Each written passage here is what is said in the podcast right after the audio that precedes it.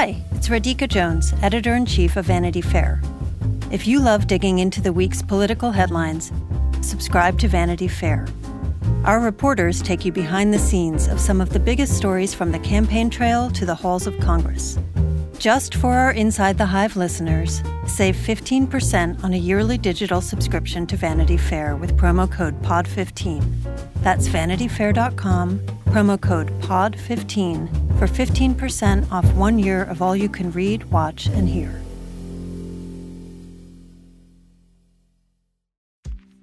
AI is making waves in every field it touches. President Biden is now on TikTok, and the election draws closer each day. With so much going on in the world, it is hard to keep up with it all, let me tell you. Hi, I'm Kai Ryssdal, the co host of Make Me Smart. It's a podcast from Marketplace. And every weekday, Kimberly Adams and I break down the latest in business and the economy with short daily episodes to make it easy for you to stay in the know. Listen to Make Me Smart wherever you get your podcasts. Welcome to Inside the Hive. I am your host, Nick Bilton, and I'm about to give you some real anxiety. Are you ready? Are you ready for the sound? Listen to this.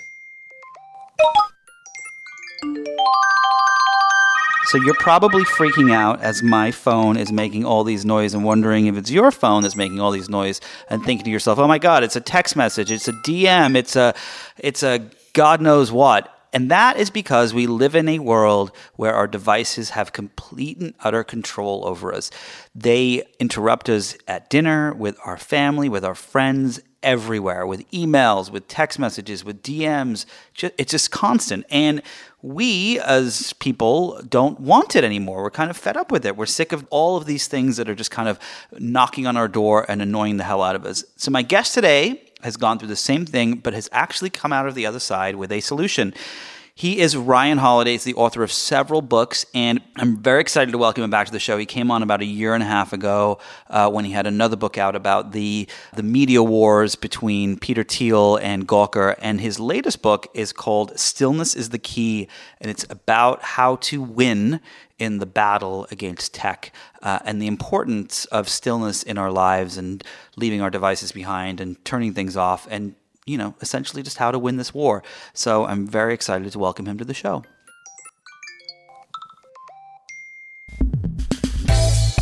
So you you've written a number of books. How, how many books is it now? I think I, have been saying ten. I haven't totally counted. I think it's between nine and ten. Okay, so the fact that you can't count is is almost like I think I have eight kids. It could yes. be it could be seven. Yeah, we lost one in a uh, at Disneyland and may, may have gotten him back. But um, all right, so the thing that I find so fascinating about your books and the projects you've worked on is they're, they're, they're like all over the place. Mm-hmm. And this one uh, actually could not have arrived in my mailbox at a better time Ooh. because, uh, well, let's just, the, the book is called Stillness is the Key. Um, I, so I've been, I've been having a little bit of an existential crisis that I'm hoping you can walk me through okay. and help me out with. I work too much. Yeah, me too. Uh, and I don't. And everyone's like, you need to, you need to meditate, and you need to like stop and take a minute and and and be one with the universe and i'm like but i i have this deadline yes. and that deadline and this deadline and whatever so i'm i i want to first understand how you got to doing this book and then i want you to help me yeah. Okay. So uh, my books are all over the place. This one uh, is sort of the third in a trilogy. I did Obstacles the Way, Ego is the Enemy, and then this one. And they're all sort of philosophically driven books illustrated with historical stories about themes that I think are very important to where we are today.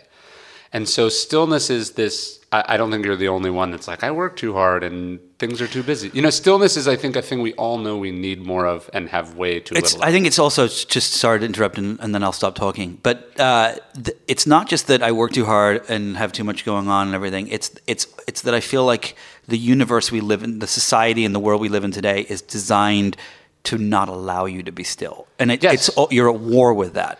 Yes, no, 100%. Although that that's what I thought. And then as I was sort of researching the book and and looking at it, it's also this is a perennial problem of the human experience. I mean, in like 1500, Pascal says like all of man's problems stem from his inability to sit quietly in a room alone. So that was a little easier to do before Twitter or Facebook or you know email or the fact that you could hop on a plane to New York City right now for like $150, right? Like that's that's that those things certainly exacerbate the problem, but clearly it's always existed and it's always been really hard. And what I thought, I think when we think of that idea of stillness, we primarily think Eastern. And so, like you're saying, people are like, oh, you should meditate. You have to be one with the universe. So we hear that as a solution, but we sort of turn away from it because it's very unrealistic. Unrealistic in what way? Well, you have a deadline you Yeah, have to yeah, meet. yeah. You know what I mean? Like you do you do exist in the actual like there is this in in the Eastern philosophies, there is this sense that it's like detach from the world, like turn away from the world, just turn inward. That's all that matters, you know? And you have we all have mortgages and jobs and things. So I tried to think about this idea of stillness not not just from that perspective, but also see where does this occur in Western philosophy because it's also a big theme in Christianity and in Stoicism and even in Epicureanism. This idea of like slowing things down, finding some peace, being calm, being really focused, being really deliberate, not living a chaotic life. It, it's not just from Buddha, you know, it's from across the spectrum. And so, was there a period in time in history where people did do this more, or was it always has it always been like you know back in the 1500s, people like I gotta go, I gotta go clean up the cow poop out there, and then I gotta milk the cow, and then I've got to deal with my 17 children when I just lost a blight, and you know it's like Yes. or hit. It, I, I guess the question is: Has technology it, may, it has made it harder, but Yes. but was there a point in time when people were able to do it and actually did? Well, so I opened the book with the story of Seneca, and in one of his letters, he's basically like he's sitting down and he's trying to write, and he just starts like cataloging all the noise that he hears. Like there's a guy getting arrested down below. You can hear like vendors shouting. It basically sounds like one of those you know summer afternoons in New York City where you have to open the window because it's so fucking hot in your apartment. You know, like Yeah. and you're just like, but then there's the jackhammers and the car horns, and you're just like this is not you're like this is not healthy and how can any human being work in this environment? And seneca's just sort of talking about like how you you we have to be able to cultivate some sort of inner stillness because the world is outside of our control. It's always going to be like this. And again he didn't have to deal with car horns. So i think I think what you find is in the ancient traditions that like they were much more deliberate, much more conscious about this, and they were really working at it then even though now we might think that that, that kind of life is just naturally still and quiet and that you, good work just comes to you because you lived in Athens. So before you started writing this book, were you going? Were you being still, or were you kind of in the rat race like all of us? I mean, I'm I was in the rat race and I still am in the rat race. I feel I, I, I feel like it's I know all my personal happiness and all my best work comes from that place, and yet I'm just sort of disappointed in how rarely it actually occurs. So I, I wanted to sort of like how do you how does one be a little bit more deliberate? How do you cultivate this? How do you access it? Because um, it's what we need. And then I think not just like you and I, like it's terrifying to me that like the people we rely on to make really important decisions, whether it's in business or in government, are you know are sitting in their office and they have like Fox News just running quietly in the back. Like, how can anyone focus or think big picture when they're scrolling through their Twitter feed? Well, it's interesting. I've been I've been kind of in in a war with my devices. So I I used to I remember at this point in time when I was so happy that I had iMessages on everything on my iPad, on my Yeah. phone, on my computer, and I've since completely deleted them. Yes. It's I no longer have uh, allow updates on my computer. I no longer uh, have notifications turned on on my phone except for iMessages from certain people. Like I've and I find my and it's still incredibly difficult. Yes. Um, I had this this moment I remember a couple of years ago when I got or a year ago when I got a message from someone that popped up on my on my phone and I you know when you accidentally open your phone but you Yeah. don't know but then you go back to the home screen you're like well, where's the message Yeah. and I spent like 20 minutes trying to find which app the message came from Yes. and then it turned out it was like some like I don't know signal or something that was like a, a it was spam or something I don't Yes. even know what it was but I was like this is insane that I have these many communications. Have you how have you ch- how have you changed the way that you interact with technology? A, a bunch of a bunch of ways. So I do. I don't really have any social media on my phone. Do you Um, do you use social media at all? Or I, I do, but I try to do it on my computer. So I have like Instagram on my wife's phone because you can't really use Instagram on. You can't actually use it on the desktop. So I use it on my wife's phone. So like so I you're, you're going to throw her under the bus for your uh, stillness requests. yeah. So no, it's like if I want to post a photo, I ha- I can't just I can't just pull. I have to sort of save it up and do it in a batch, you know. And I can't just be mindlessly like if I post a photo, I'm not in a position to see how many likes it got every eight seconds. Do you know what I mean? So it's like creating some distance there, and then also people can't get in touch with me through it. That's like so. My I have a couple rules. So I go like emails for work, texts are for friends. So I try not to do any business on texts. So that way, like when I am checking texts, it's not stressful. It's for fun. And then uh, the thing I started doing is I I only I I started with ten minutes and I've worked my way up for an hour. I don't and now many more than that, but I don't check my phone in the morning. So like what do you mean? You start? How does that work? So so like what I you wake up. so the first thing was I I will not I don't sleep with the phone in my room Where do you put it? in the kitchen. Okay. Um, do you check it before you go to bed? Yeah, whatever. Like, so let's say I go to bed at 10 and then I wake up at 6. I haven't checked it for eight hours. And then do you? How long? But I don't check it when, so let's say I wake up at 6. I go like, okay, I woke up at 6. That means I can't touch my phone. I started, I was like, can't touch it till 6.10. Huh. And then I pushed it to 6.30. And then now I can very easily do an hour. Sometimes it'll, I'll be like, oh, it's, it's lunchtime and I'm touching my phone for the first time. And do you feel that you are missing out on anything? I'm I not only don't feel that I'm missing out because I will go to my computer like at some point I'm writing and maybe you know I'm seeing my email but I don't have like you I don't you can't iMessage me on my on my computer um, and uh, but what I found that it's done is it's reduced my overall dependence on the phone like because I'm not I'm not starting the day with it it's not like a companion through the day it's just a less significant figure in my life overall. And do you uh, do you work from home or do you? I, I have an office, but I also work from home. So when you're going through this kind of process of of almost not divorcing but separating from Yeah. your devices, what changes in your life? Like, what is the thing that you have? Is there? Do you read more books? Do you play with your kids more? Do you, you know, go and and pick up the cow poop outside? Like, what is it that you do? I, I do I do find that it it increases the time or space to just like sit there while your kid plays with trains and like so you're doing that right you're not like i'm on my phone while you're playing with trains do you know what i mean Hmm. Yeah, like I, I have a friend who uh, who used to do this, and his wife gave him a really hard time. It was like, "You've got to stop being on your phone." He's like, "I'm never on my phone. Like, I check it once in a while, but I'm not like sitting there on it." Yeah. So she woke up one morning as he got up with the kid, and he she like literally filmed him for like ten minutes uh, from like this, and showed it to him, and Yeah. he he literally was like, "Oh my god, this I have a problem," and he Yeah. since then has gone through the same thing you have. But I, where but I the thing that I struggle with is. I have this anxiety of like, oh, what if there's an important email waiting for me, Sure. or what if there's some breaking news that I have to like know about, and how do you deal with that? I, j- I have the same anxiety, but it's never once proven to be true. Do you know what I mean? Yeah, Like- it's true. Like I, there really, there really isn't anything that I've ever missed, and um, whenever I'm late to responding to email, like I, I get this, like sometimes you know you get random emails from people. I try to, uh, like I basically star them in a folder in my email, and then I, I don't get to them till later. And it, it occurred to me like after doing this for a while. So I like I might reply to an email like three months late. Like someone's like, "Hey, I'm you know I'm thinking about quitting my job. What do you think?" And I'll I'll be like, oh, "I don't think you should do that." I'll reply, and they're like, "Oh wow, I never thought you would reply. Thank you so much."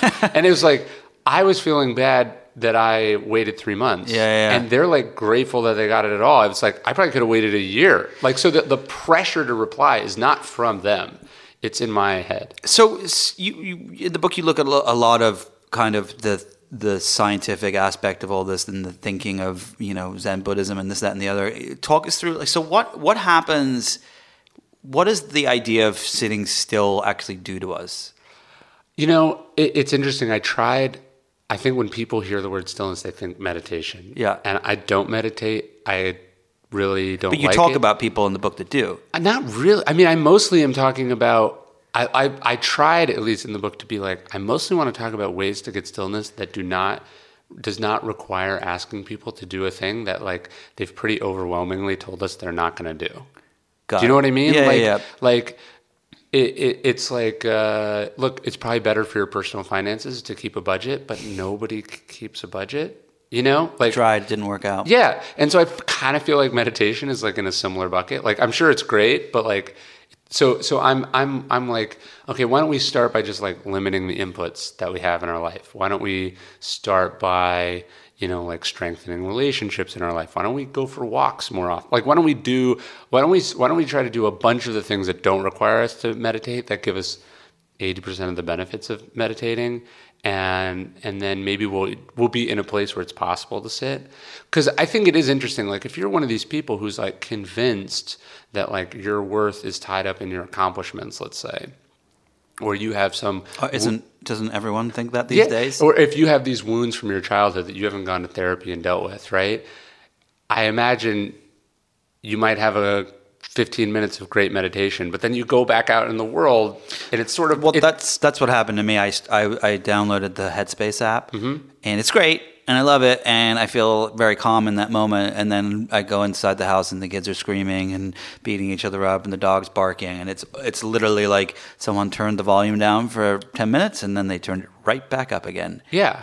And it's certainly great to turn the volume down for those 10 minutes. I mean, I don't think there's any harm in doing it, but like, I think most, a, a lot of the times, like, it, it's, it's, uh, we're the problem. You know, like it's like whatever's sort of roiling up inside of us is why we don't have any stillness. And so I'm not sure you can just, uh, Do you um, do you think that as we kind of look forward with technologies, so we created the notification, Yeah. right? And it started. It's almost like a cattle prodder, right? Bright red in your face, like, "Hey, look at me! Look at me! Yeah. Here's a message that doesn't mean abs- that means nothing to Yes.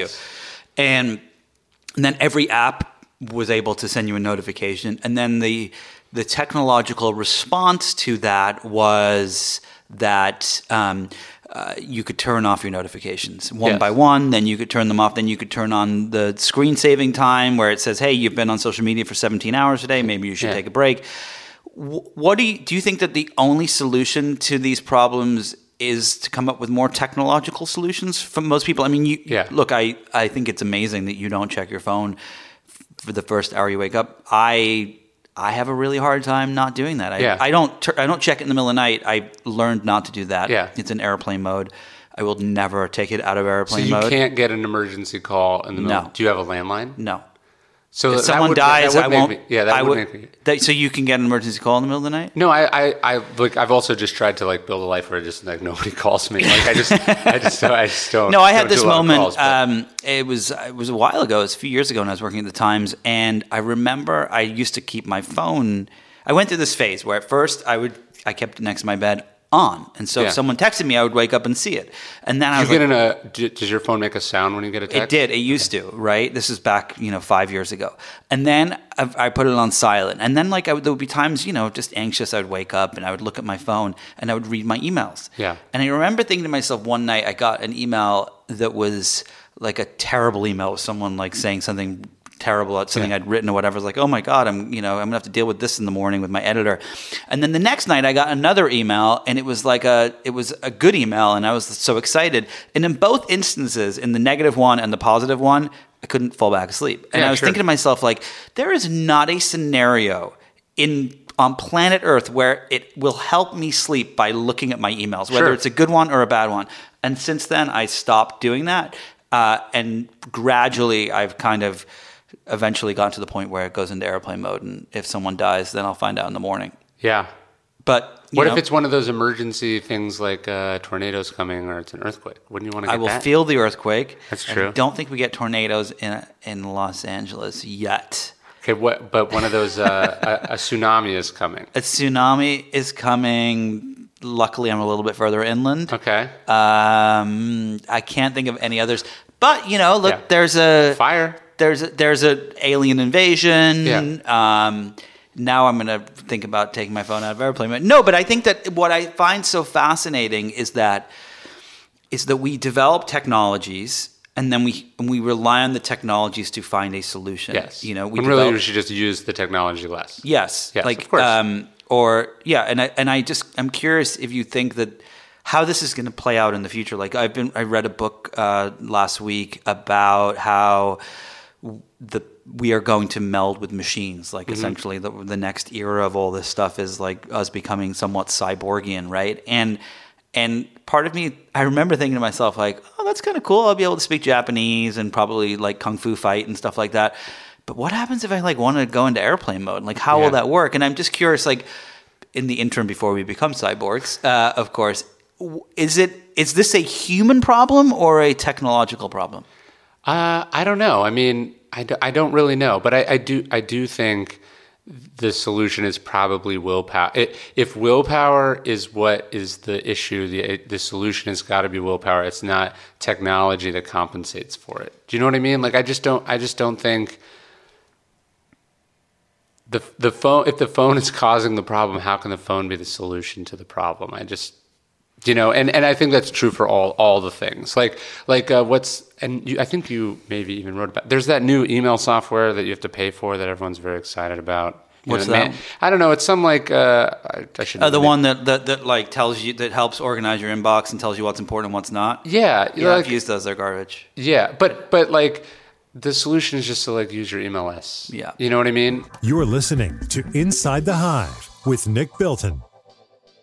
There are a lot of issues on voters' minds right now. Six big ones could help decide the election guns, reproductive rights, immigration, the economy, healthcare, and the wars overseas. On the Consider This podcast from NPR, we will unpack the debates on these issues and what's at stake. You can listen to NPR's Consider This wherever you get your podcasts. This show is sponsored by BetterHelp. How is your social battery right now? Is it bursting with energy or drained? How do you recharge it? Have you ever reflected on those questions? Therapy can give you the self awareness to build a social life that doesn't drain your battery. And if you're thinking of starting therapy, give BetterHelp a try. It's entirely online and designed to be convenient, flexible, and suited to your schedule. Find your social sweet spot with BetterHelp. Visit betterhelp.com slash hive today to get 10% off your first month. That's betterhelp, H-E-L-P dot com slash hive. So, uh, so here's a question: We are living in a time, and you and I have spoken about this before. Your your last book, um, "Conspiracy," was of of course about Peter Thiel and the media and this, that, and the other. And we're living in this era where we have this constant anxiety around mass shootings, what Donald Trump said this week, China, all these things. And one of the things that I think has been pretty amazing with technology is our ability to get access to the news mm-hmm. instantly, which is also comes with a number of downsides. Do you how is your media habit and how do you kind of what do you recommend for people to do in those instances? So I had this moment. So my my the election of Donald Trump sent my wife into labor. So hmm. my son was born like the next day. We we went to bed thinking like, oh, this is maybe we're gonna eke this thing out, you know. And then she woke up at like three in the morning and was watching the news. And then she woke me up and she's like, this is not good, and I think I need to go to the hospital. And so he was born the next day. And and I remember I was reading an article like you know. She, after you have a kid, you're kind of just sitting there as you don't really have anything to do, and they bring the baby in and out. And anyways, I was reading some article.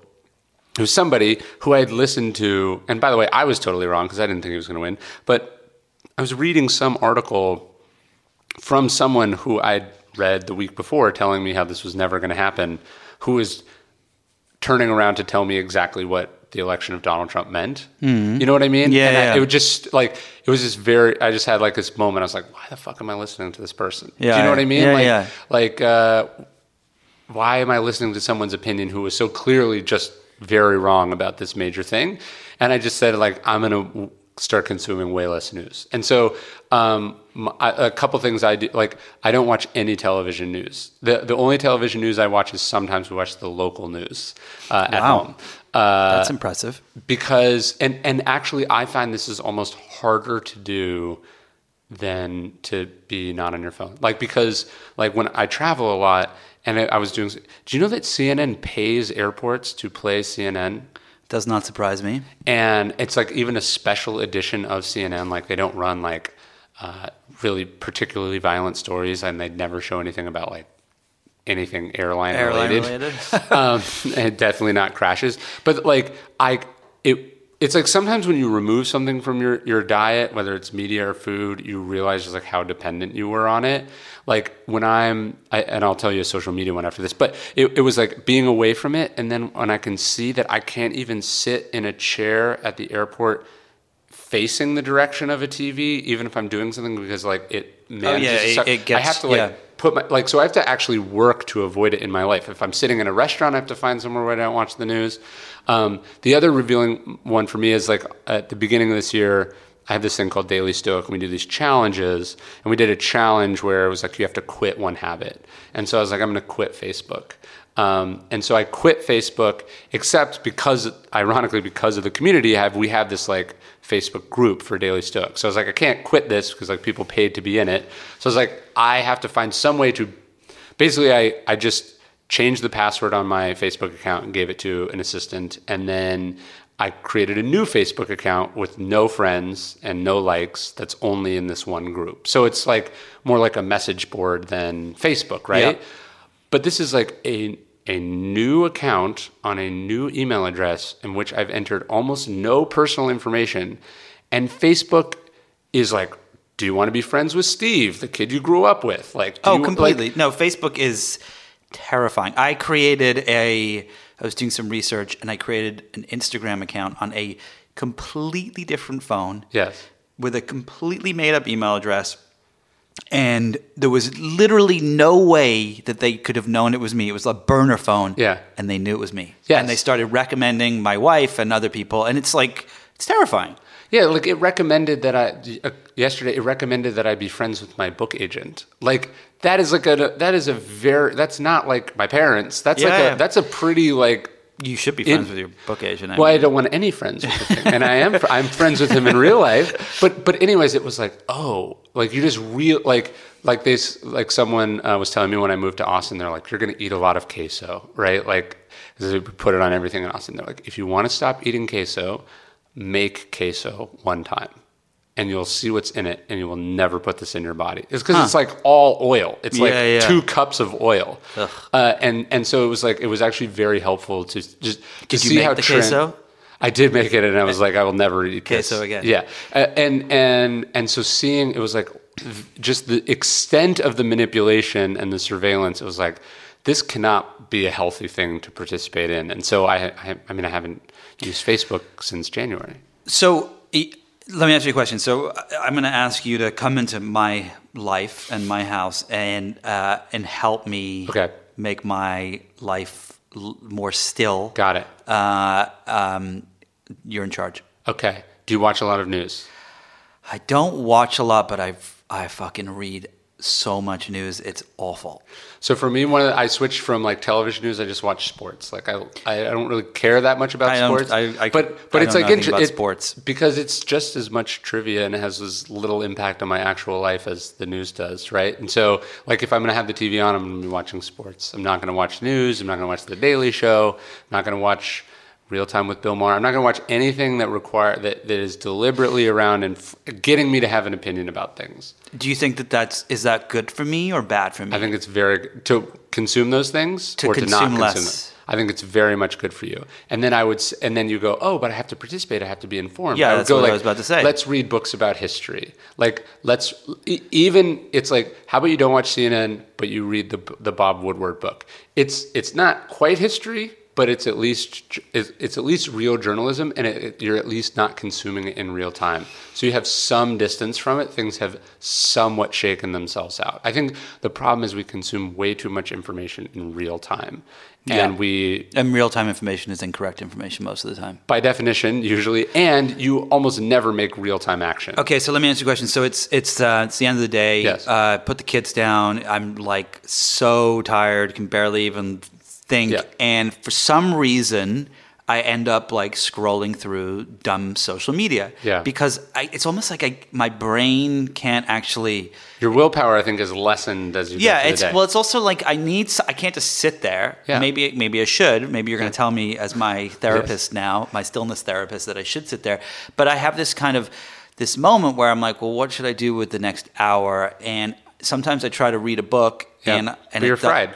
It, but I'm fried, and Yeah. I can't concentrate, uh, and I read the same page four times over. What do I do with my time?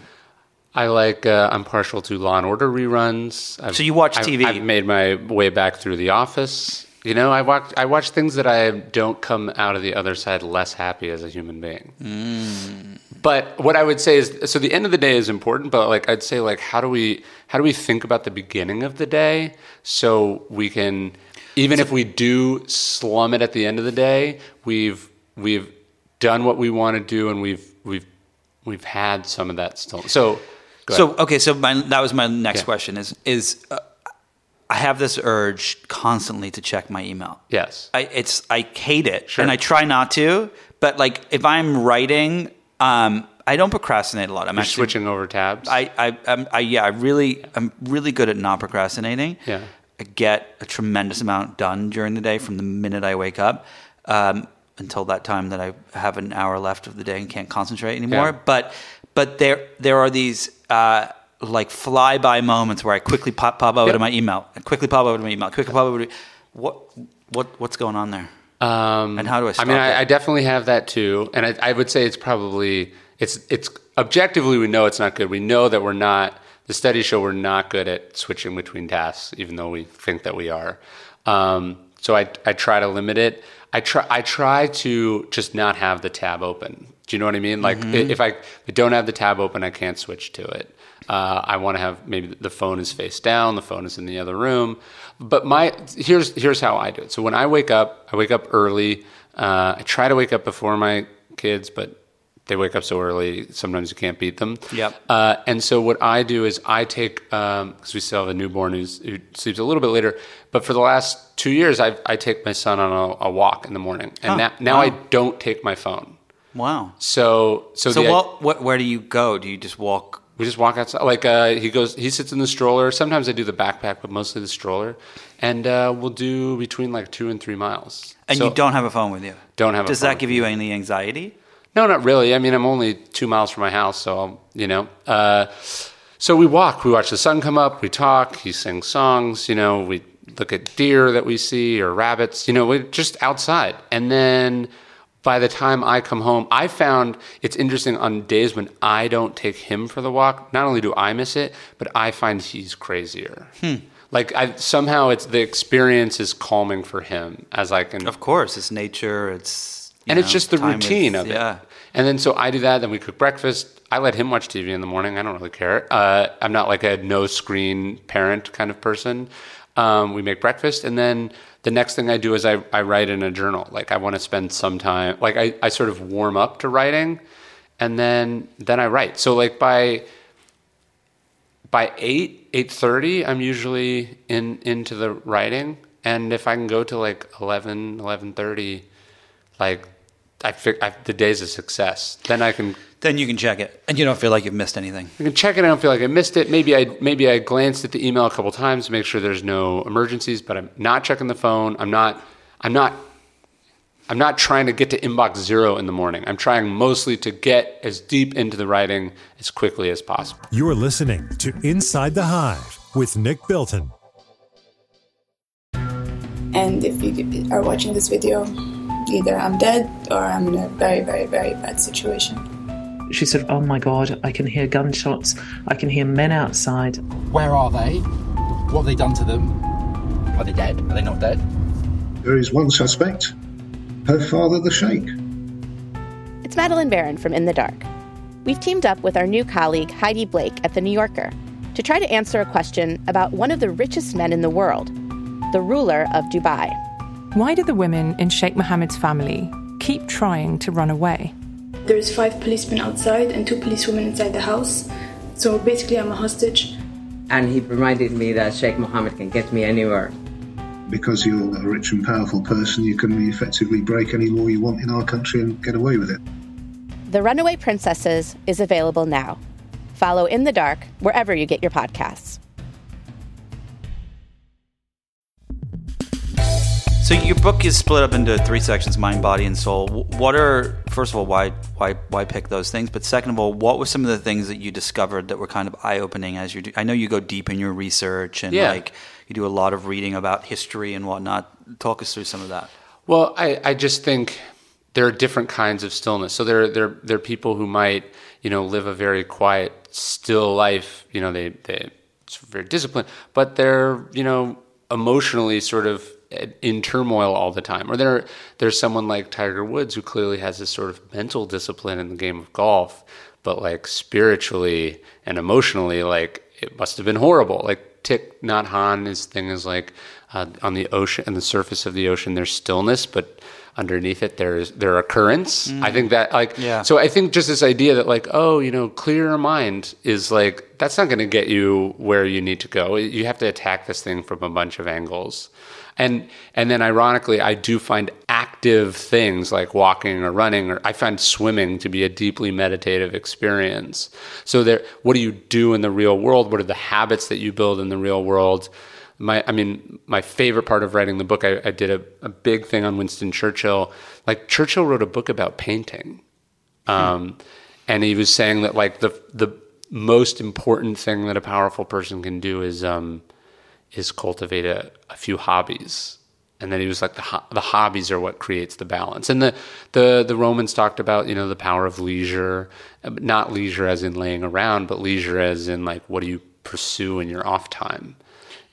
One of the I just uh, read this book. It's probably piled up over here somewhere, but um, I've read a bunch of books lately by Alan Lightman, who's this MIT professor, and um, he he's a scientist and a, he, he- he's in the humanities department. And he's written, I think, maybe 12, 13 books. And I think like six of them are all about the idea of creativity and stillness Mhm. uh, and the importance of uh, the best way to be creative is not to just go and you know draw and sketch and and try to make a music album or write a book, but is to sit and do nothing. Sure. Uh, and that the and that your brain kind of almost like a snow globe settles, and uh, and the results, of course, speak for themselves.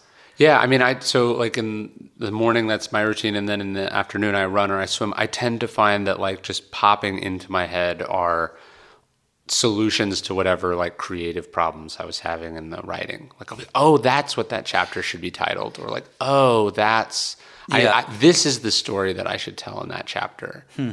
Aaron Sorkin takes, uh, I think, like six to eight showers a day when he gets stuck. Really? Yeah, he just literally is like, because I think there's this whole thing on like this whole Zen theory about, you know, about certain people hitting enlightenment in Yeah. like those moments, Sure. like on the toilet Yeah. or showering, and it's and it's it's this there's something about the stillness of that moment that that I think brings that on. I think I think that's part of it. I also think like rituals and routines are important. So like um, you know, like Robert Caro dresses in a suit and he goes to work. I don't do that, but like I have trouble writing well and feeling like I'm I'm doing it right if I don't shower and shave.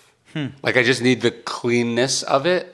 Um, I can I can do it. Like I can gut it out. Or if it's busy, you know what I mean. If but it's no, you need that. But that ritual's But I like it. Yeah, Yeah. Uh, you were saying Robert Caro was was he the guy who used to wear a suit to his home office? That uh, I think he has an office in New York City. But, but, he- there was I've somebody I some famous famous writer who would literally wake up every morning and like go through this whole ritual of like a piece of toast, half buttered, half jam, blah Yeah. blah blah blah blah. Puts on a suit, walks out to the lawn, comes into his office, Oh, works all day, and then heads back. I've always admired that because it's like it puts you uh, in a mindset. I, I remember actually, I was when I wrote the Twitter book, I was having a really hard time jumping from Twitter to New York Times columns and reporting Yes. and things like that. And I, I would be writing my write in one style and had to switch to another because the book was very narrative nonfiction. And the Times, of course, you have to write in the Yeah. Times style. And and um, and I remember I was I was having such a hard time. I called up a,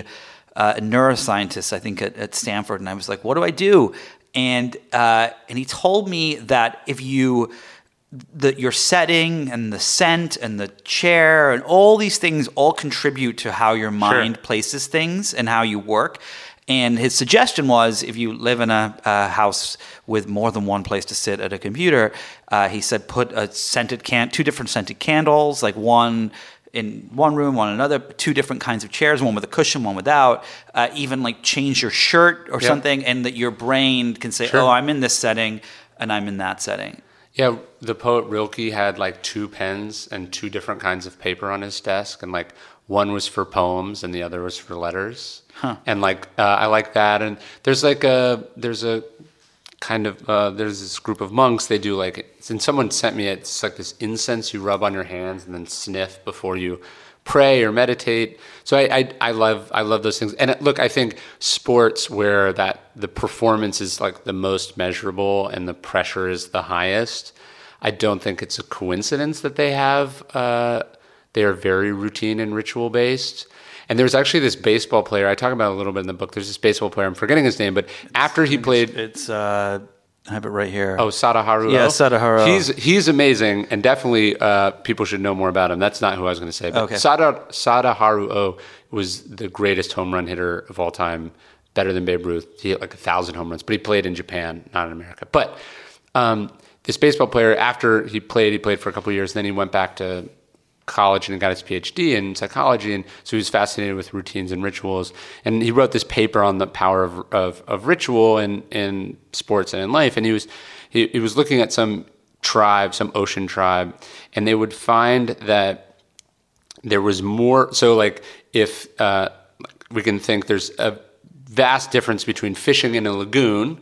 Uh, and fishing in the open in the open ocean. In a lagoon, it's primarily a matter of skill because like the fish are there and they can't go anywhere. So it's like how good are you at catching them? And then in the ocean, it's like you don't know where the fish are. So it's it's much more like did you go to the right spot on the right day at the right time, right? So there's Yeah. like you can go out fish all day in the ocean, come back with nothing. It's not your fault. You fish all day in the lagoon, you're probably not doing something right, right?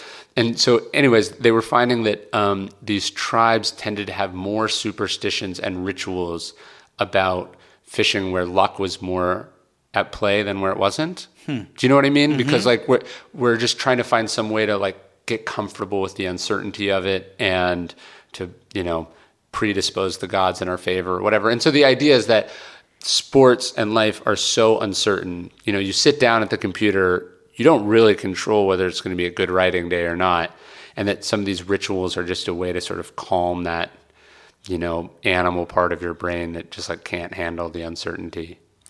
Do you um, has your relationships changed with like your wife, your kids? I mean, you said you go for walks with your kid, but has has this new uh, control of the inputs changed those? I think so. I mean, I think on the practical level it gives you more time. I mean, I think where I hope it's manifesting itself is like um, my my anxiety can sort of uh, manifest itself in like a desire to control, right? So it's like, um, okay, we got to be at the airport, and I don't want to miss the flight, so like let's leave early, and then if I'm very stressed and mean, it will somehow like help us get there. You know, what- like you know how people get Yeah, when yeah, they of have course. to go. Yeah, yeah. And and Get in the fucking car. right. Uh, yeah, Brian Koppelman said that his told me his family there's like airport Brian. Oh, there's airport Brian. That's yeah. amazing. Uh, and I was like, I There's remember her definitely that. I airport like- Nick. I was like, I don't want to have an airport Ryan. There definitely is one, but I definitely don't want to be. But just the idea of going like, I even even the last couple of days, I've been running around like crazy all over LA doing stuff, and it's like, can I just be like, this is this is the day. Like the day is I have to be here, then I have to be here, Do then I have so to be when you're when you're running around like crazy, do you do you like go back to your hotel and just sit there? Do you do you have a moment where you kind of rec- recreate this like stillness? Well, so what I used to do is I would go like, okay, so I have these are the three things that I have to do, the three interviews I have to do, or the three meetings I have to go to, and I'd be like, and I still have to do all of the normal stuff that I would do in a day. So I would, I basically instead of being like, today is a lost day because I have to do these three things, I'm just going to do it. I agreed to it. I signed up for it. It is what it is. Instead, I would add this extra pressure on myself. It's like, and then I got to squeeze in emails between these two things. And then I got to try to find a way to meet this person. And then I got to do this. You know what I mean? Like, I would, I couldn't just go like, this is it. Like, I couldn't accept that the day was not in my control. I had to like somehow get it to my normal level of productivity despite all these massive inconveniences. And I would, I was, I guess I just didn't have a problem. It's like something, there has to be a cost there somewhere. And I was like, the relationships are where the cost is. Do you know what I mean? Mm-hmm, like, don't have time to be nice, don't have time to be polite. Do you know what I'm saying? Yeah, like, completely. Like, uh, like, or I'd be like, well, I can't be stressed at the meeting, but I the stress has to go somewhere. So like, let's like dump it in the steam. safe space, in the safest place. And so I, I, I think I've got, I in part, I think to me, one of the manifestations of the stillness would be the ability to let go a little bit and Mm. be not in control and just being cool, taking it as it goes. When you look at the, um, you have kids. How many kids do you have? Two. Two kids. And we live in a time right now where there's climate change that's happening. Uh, you mentioned tornadoes before in LA. We haven't had them yet, but We I'm sure it's going to happen. Yeah, uh, you get sure. them in Texas. Uh, you'll probably have tidal waves in Texas at some point. Um, if things continue down the path, you've got Donald Trump in the White House, uh, you know, driving division, racism, you've got mass shootings, you've got all these things that are uh, coming at you and us. And we, and I feel partially like one thing I find really fascinating is I rag on social media all the time and how much of a waste of time it is and how annoying it is and how there's always an earthquake and sometimes it's an important one and sometimes it's them just, you know, going after someone that said something by accident or whatever. But at the same time, like here's an example. This week um, uh, there was a really dumb headline in the new york times uh, uh, on the front page of the new york times and there was an uproar in social media. And the times changed the headline on the front page. And dean baquet uh, the editor-in-chief came out and did an interview and apologized. And there's a whole thing they're going to change now about reviewing the headline. And there was an im- impact. You know, you can see with the response to uh, the the mass shootings that Trump uh, came out and he gave a you know a pathetic speech, but it was a speech nonetheless that was uh, that didn't blame both sides, even though he did it later. But um, uh, but th- but the the reason I bring this all up is because having a level of engagement. Uh, what, even if we even if it gives us some sort of anxiety, Yeah. um, is important. Sure. It's our civil duty. So how do you find the balance with that? Yeah, so a couple of things. So I did this thing uh, couple months ago where I read like the, front page of the New York Times like on my birthday, like the, the day I was born, and then like ten years. I just went back and I was looking at it, and then uh, it was very calming because it was like it's never been good. Like there's never, it's never like a wonderful headline. Like it's never a wonderful If front it bleeds, page. it leads. It's just always the world is always falling apart, and it always looks really bad. I'm reading this book right now about like the um, the passage of the 19th Amendment. Like Mhm. it's called like the finest hour, or the women's hour, about like giving women the right to vote. Like I literally, we talk about division. Like I knew it was hard to get women the right to vote because I just thought like men didn't want to give women the right to vote. I didn't know there was like a very engaged. They called them antis, but there was a very engaged almost majority of women who did not want to give other women the right to vote. Like Hmm. there, like there, it was. That doesn't seem like a content. I thought that was a men versus women issue. It was like no, it was like men versus some women, some women versus men, uh, mostly me- women versus women. Like it was insane. Uh, just reading, like you're reading this thing and you're like, oh man, like this idea that that history has ever been peaceful or nice or that things have ever been going well is insane and and I think my reading from history helps me calm down like I was reading a book about Henry Clay Henry like we think Trump is like violating all these norms. Like Henry Clay was elected senator and sat as a senator I think it's Henry Clay even though he was objectively too young to be a senator. Like you have to be a certain age. Yeah. and he was like like let's say it's 30 and he was like 28 and he was like no i'm still going to do it. And people did it. Like so we have this idea that like the rules used to work and now they're not working. And i'm not saying they're not wor- they're they're they are working now or that they're not working worse what i'm saying is that it helps turn down the volume just enough not that i don't think about it but that i don't get as easily riled up as like let's say twitter wants you to get Mm-hmm. and I did this piece a couple weeks ago where I was talking about when you really look at most of these most of the people who have been able to affect really big change, um, anger is not the primary way you would describe them. They have a sort of a deeper mission or understanding or sort of outlook. Like Lincoln was probably the least angry person about slavery, but was the one that got not not that he wasn't profoundly bothered by slavery and that it wasn't a driving ending it wasn't a driving force in his life, but he did not wake up every day outraged that slavery existed. He Hmm. woke up thinking that it was it was wrong and it needed to be stopped, but that there was something that could be done about it. So I think, I guess what I'm saying is, and I talk a lot about anger in the book, we have wrongly internalized uh, or been sold this idea that like anger is the force through which political change is driven. And that's most people, if you ask them how they feel about things, they say anger. And I would, I would think, I would argue that's probably why things are so gridlocked. Well, that's it's interesting that you say it because I was on social media yesterday uh, doing some research, and um, and I, I my social media time has dr- dropped dramatically, uh, especially Twitter. But I was on I was on Twitter looking something up um, for for a project I'm working on, and and I saw a Kellyanne Conway tweet, and it was refer it was referring to the to the mass shootings, and she was tweeting that the uh, one of the shooters um, had, re- had had had some left leaning social media posts. Yeah. Mm. She hadn't tweeted about the guy who had the right leaning pro Trump Sure. social media posts, Yeah. but. And it, it made my blood boil. Like I literally Because it's, I, it's actively said in bad faith. Yes. Yes. and it just and I and I sat there and I felt what George Conway probably feels every single night when he goes home to that woman. But I but it just made and I and then I I was like I need to do something. I have to do. What do I do? And then I realized, oh, there's fuck all I can do other than vote. And I can write articles, of course, but like it's but but that act of of, of I think about how blinding that feeling is. Like you Yes. know, it, it consumes you, and so yeah. I'm, what I, I and I think that's the purpose of it. The Do you know what purpose I mean? of her I think tweet. that I, I don't. I don't think she just said it because she's dumb.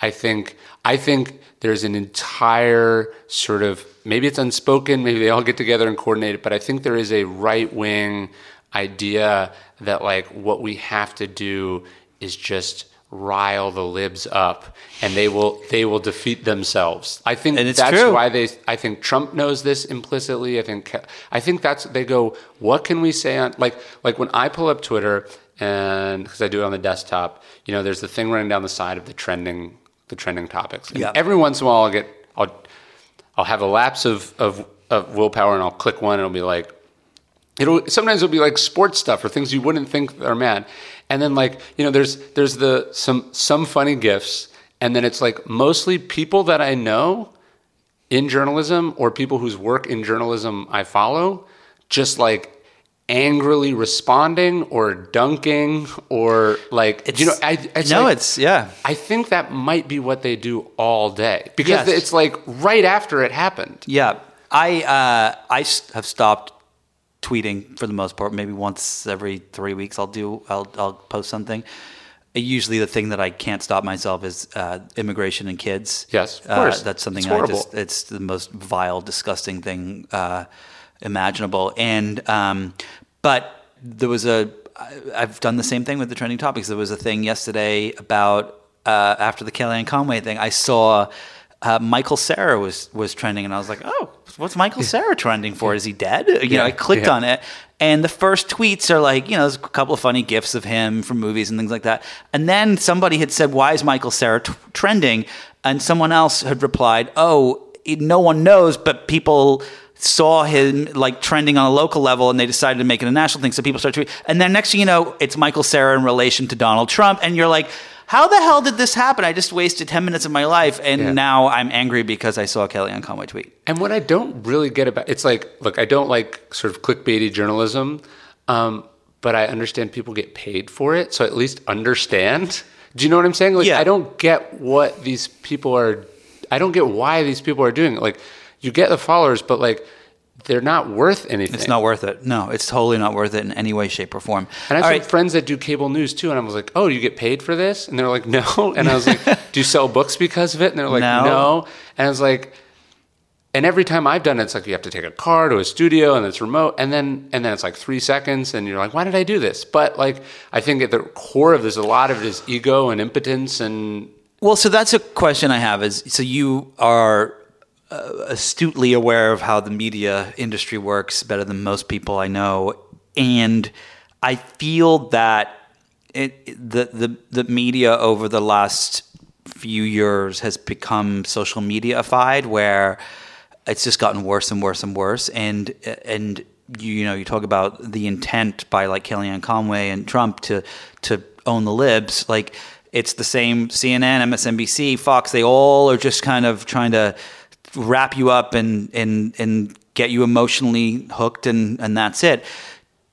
It's one thing for us to um, to be at war with our devices and the technologies and learn to kind of walk away from them, but it's a, there's also a responsibility for the technology makers too. Of course. Is there a solution that in the media world that you can foresee or anything that that that is that helps the consumer so they're they're not yeah, I don't. I mean, you know more about Twitter than I do. I don't get why algorithmically they can't just like turn down politics. Like it feels like it's like this dinner party. You know, like at a dinner party, you can have all these people with different viewpoints. If you're talking about kids or you know the town you live, you can talk about anything. It's great. But then if somebody mentions politics, and this is true well before Donald Trump, now all of a sudden there's like conflict. And so like the job of the host is to be like.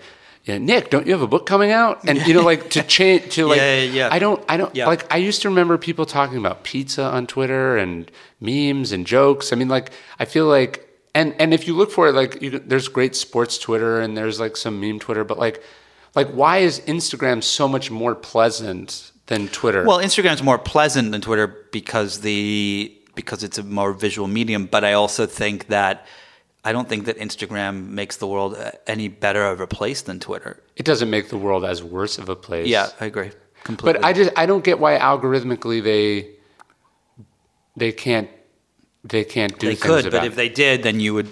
You know, I think that the the reason you you you hate scroll through it. You know, it's, Yes. I, but but I think the, the the larger problem I have is with the media as a whole, where everything is now an opinion piece and sure and um and you know it's squa- it's the thing that I find so frustrating and and now has become the thing about everything. It's like I I even hate to mention his name, but like Ben Shapiro thinks that like you know the way you win a fight is you find the like the one little thing you don't understand, the one detail that you missed. Maybe Right. it was like the person was 22 years old, not 23. Ah, I gotcha. You, I win.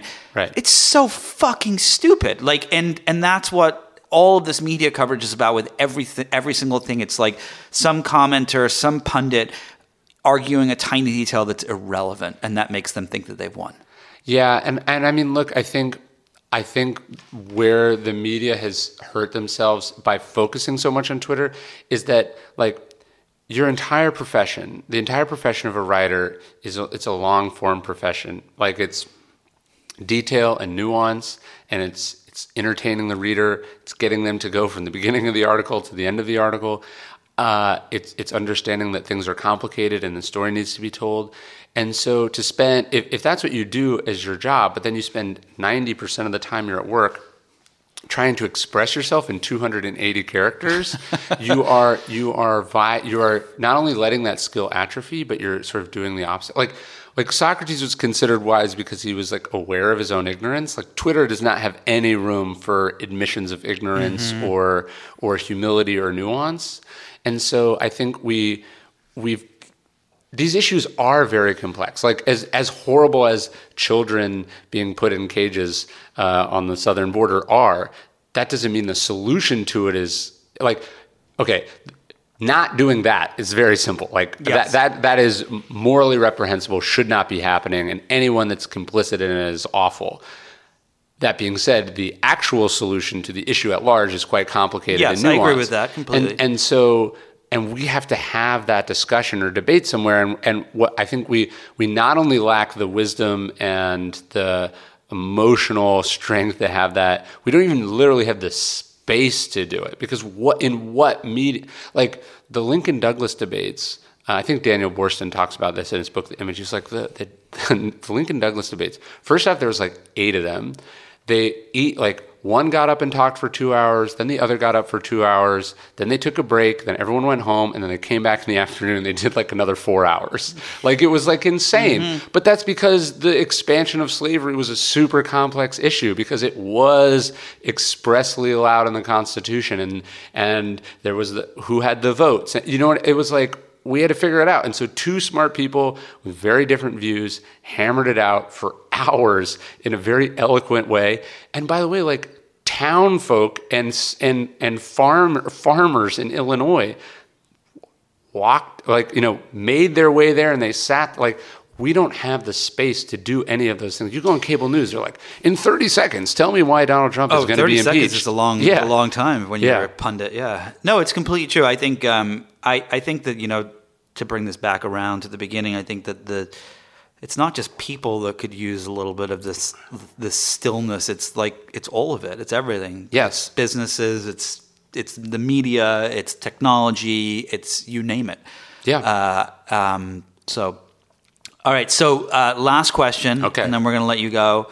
Do you have, uh, if you had one piece of advice, just one yeah. that I could, I could like take with me as a, as you after you leave? Yes. What what is it? What's the one thing that I should do? All right, I'll, I'll give you I'll give you this. This I think this will do it. Oh, okay. Right, so I carry reaching this, into his pocket. I carry this coin with me. Okay, I'm, I'm here, now here, been here, given a I think, coin. I think I think this will help with your your your mindless scrolling and the anger, uh, which is like uh, if we can remember how little time we actually have on the planet. Yeah. Do you know what I mean? Yeah. Like, so Marcus Aurelius' quote, it's on the back of the thing. He says, You can leave life right now. Let that determine what you do and say and think. And so, this idea that, like, you want to spend your last 20 minutes on Earth, like, mindlessly scrolling this, or that you want to be angry about something that, you know, a hundred years from now, no one will even think about. Like I, to me, it's like I try to think about this and spend a lot of time on it, and it helps me go like, okay, I'm I'm I'm on my phone. I know I shouldn't be, and then my son's saying like, Daddy, Daddy, come look at this, and I'm going, Oh, be right there. It's like, no, no, no, no. I'm gonna put this down right now. Do you know what I mean? Mm-hmm. Like it, it, it, it's. It, I, it's something I use, and I think philosophically it's been used for a really long time to bring us always back to the present and to turn down the volume on not just the volume on like the noisy things we don't like but also turn down the volume on like some of the things that we think of as virtues but like you know like wanting to sell more books than other people or wanting to hit the bestseller list or like i got to get this amount of money for this book or you know like just like our ambitions are wonderful and they help do things and they're why you know we're both sitting here, but at the same time is also the source of a lot of the misery that we also have. Do you know what I mean? Yeah, yeah, completely, one thousand percent, completely, completely agree. Like he has this line. He goes like Alexander the Great and his mule driver are like buried right next to each other. Hmm. Do you know what I mean? Like yeah. the same ground. Like at the end, the end of the road, you, we all end up in the same fucking place, and that should that's not to say you should be a nihilist that none of this matters that you shouldn't try to realize your potential or do things. It's just like it's not as important none of this is as important as it feels. Hmm. well that's a good piece of closing advice. With that your 19th book Stillness is the key. Ryan Holiday, thank you so much for taking the time today. This has been fantastic. I really am actually going to try to try to do all this stuff. I'm going to awesome. I'm going to tell me tomorrow morning. I'm going to get up. I get up with the kids. I'm going to get up. Oh, tomorrow I'm traveling. Okay. On Saturday morning, okay. I'm going to get up with the kids and I'm going to take 10 minutes before I look at my phone. Okay. And I will I will let you know how it goes. Done. Thank you so much. Yeah. Appreciate it. Thanks to my guest today, Ryan Holiday. If you enjoyed this conversation, be sure to listen and subscribe to other great episodes of Inside the Hive with Nick Bilton. You can find us on Apple Podcast Radio.com or anywhere you get your podcasts. And don't forget to leave a review while you're there. Thanks to the folks at Cadence 13 for their production work. And thanks, of course, to my sponsors this week the wonderful Quip and the New Yorker. Please support them the same way you support this podcast. I'll see you next week.